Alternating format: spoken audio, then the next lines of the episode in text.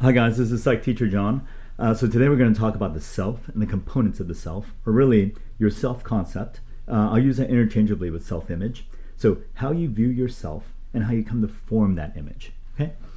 So, one way you know of dealing with the self or uh, forming an image of yourself comes from introspection, which is really just you look inside yourself. You look inside and you're like, okay, I felt this way, I thought about things this way, like you know how you've come to know yourself and that gives you a sense of who you are. Okay, but another one that is surprising, but at the same time not surprising, is you form your self image based on how others respond to you.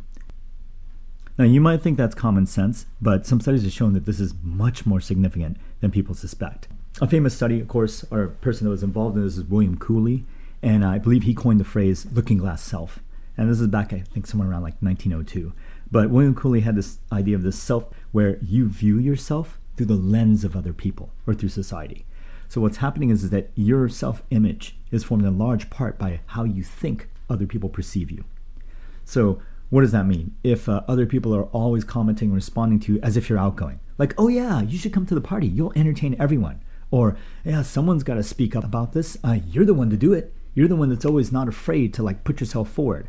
You know, people start talking to you and treating you like you're very outgoing or uh, you have no qualms about speaking your mind, etc., etc. So when they do this, uh, you come to believe it, right? So again, how others respond to you, what they expect of you, how they treat you, really does shape in large part how you view yourself. So one really sad example of this. So at the time, what was happening was is that you had this group of very talented, very capable African Americans, but because the majority, or you would think would be the majority, was responding to them and treating them in a way that indicated they weren't as capable, they came to see themselves that way. Okay, so notice I said you would think is the majority, but initially started with the majority group.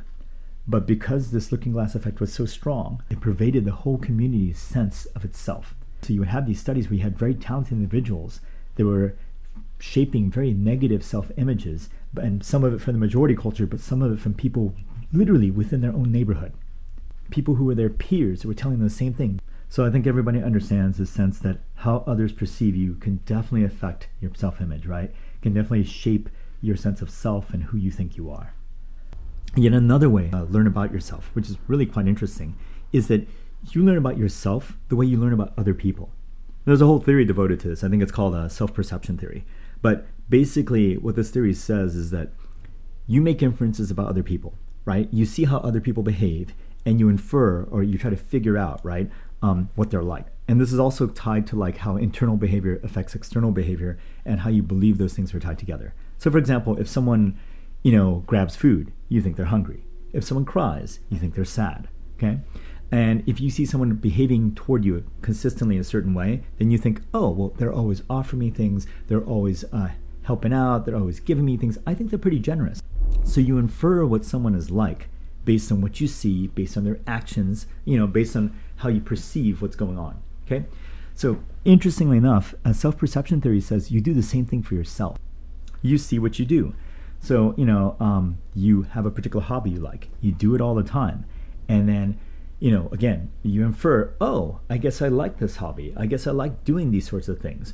Or you often are giving your time to your friends. You're always going and helping out. You're going the extra mile all the time. And so you kind of, for I guess I'm the sort of person that doesn't mind helping other people out. You know, if this sounds familiar, that's even better because this is very consistent with a lot of things we've talked about, like cognitive dissonance, like how about behavior shapes attitudes. You know, so it's this belief that you judge who you are based on what you see yourself do. But it's interesting because the manner in which you do it is very similar to how you figure out and judge other people. You know, before we tie this up, though, I definitely want to talk about one more thing. I know we've talked about attitudes, but I want to bring it back one more time uh, and give a couple of good examples here. Attitudes, of course, are tied to who we are. Uh, they also affect what we do, but we know it goes both ways. Sometimes attitudes dictate behavior. Sometimes it's the other way around. And a couple things about this, you know, seem kind of obvious. Like there's research that indicates if you have a stronger attitude, it's more likely to, you know, affect your behavior. And you're kind of like, duh, I get that. But there are more surprising things or things that might be less obvious. Like some studies have shown that the more specific the behavior, or sorry, the more specific the attitude is, the more likely you are to actually act on it. So, for example, if you had a general attitude such as, uh, I love supporting the environment, that's great, and you may definitely act on it, but uh, if we ask you to volunteer or do something, you might not be that inclined. okay? Or at least these studies showed people seem not that invested. But if you had a more specific attitude, like, oh, uh, I love the environment and I specifically like the Support a Tree Club. You know, I'm really into that. And now what's happening is that for Earth Day, they're planting a bunch of trees and they're asking you to volunteer. Apparently, the research says that the more specific the attitude is, the more likely you are to actually go and act on it. And then the final factor, which um, a person named LaPiere brought to light. So I know this podcast is for everyone, of course. I know some of my MCAT students are definitely listening. Uh, so if you are listening, so if you're trying to figure out, okay, he's bringing up some people, do I need to know them? Do I not? Uh, it would be good to know Cooley. You know, I wouldn't worry about the other names I mentioned, okay, in this particular episode. But Cooley, we should definitely know. You have a guy named LaPiere, and he's doing research, and he's looking at yet another factor that affects whether you act on attitudes or not. Uh, and he plays up the importance of situational factors. So what it was was I think it was around like 1934 or something. Uh, he did this study. So there was some anti-Asian sentiment back in the 1930s, but he wanted to know if there's this kind of negative attitude, you know, how strong is it, and is it actually going to affect Asian Americans? And so what he did was he picked a couple and he went around with them through multiple cities. And he basically, you know, wanted them to see if they can get a hotel room and if they can go to a restaurant and have a nice meal. And pretty much everywhere they went, things were good. No problems at the hotel. They were being treated nicely. Um, no problems with restaurants. In fact, in all the places they visited, I think only one hotel had an issue. So after that, he sent them questionnaires saying, "Would you serve you know Asian customers?" And there was an overwhelming response at the time of like, "No," or "I'd have an issue," etc., etc. But this seemed very inconsistent because even though the attitude was kind of negative, when in actuality, when the couple went there, they were perfectly friendly. They served them. The behavior is completely different. When they went there, people gave them service. People were friendly, and you know there are a lot of reasons why that this could be the case. But LaPiere sat there and thought, hmm, I think it's really the situational factors. Because even though they had this negative stereotype of Asian customers, the couple that he chose specifically, they were a younger college couple. They were very attractive. They were very well dressed. They were very well put together, very polite. So they had this negative stereotype.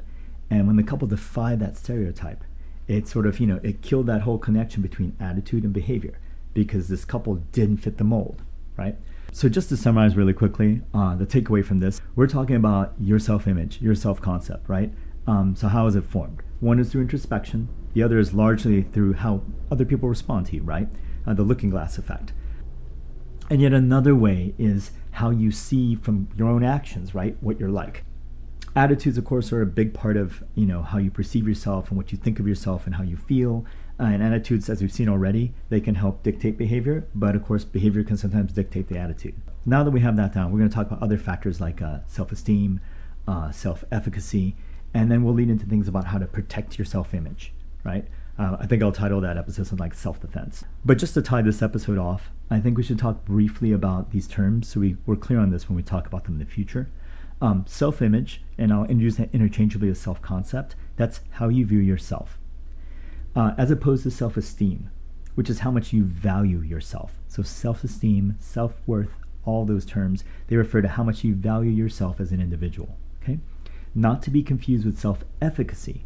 So, self efficacy is basically how capable you believe you are. Having a strong sense of self efficacy means you believe you have the power and the capacity to get things done. You know, sometimes what, what happens is people tend to conflate or, you know, stick together um, self esteem with self efficacy, but those don't have to go hand in hand. Uh, a classic example is one model they have of a perfectionist, where you have this perfectionist who is, um, you know, trying to be perfect. So obviously, there's a strong sense of self efficacy because they're trying to be perfect, so they believe they're capable of doing that, right? But then at the same time, when they get that 99 out of 100, instead of going, look how capable I am, they're like, oh my God, how can I be that silly? Like, seriously, what is wrong with me? So that, I mean, that doesn't sound like it's good for self-esteem. Like in this model of a perfectionist that some social psychologists have, you know, the thinking is possibly lower self-esteem, but definitely a high sense of self-efficacy. Okay. Anyway, so I hope this episode helped, and uh, I'll see you guys soon.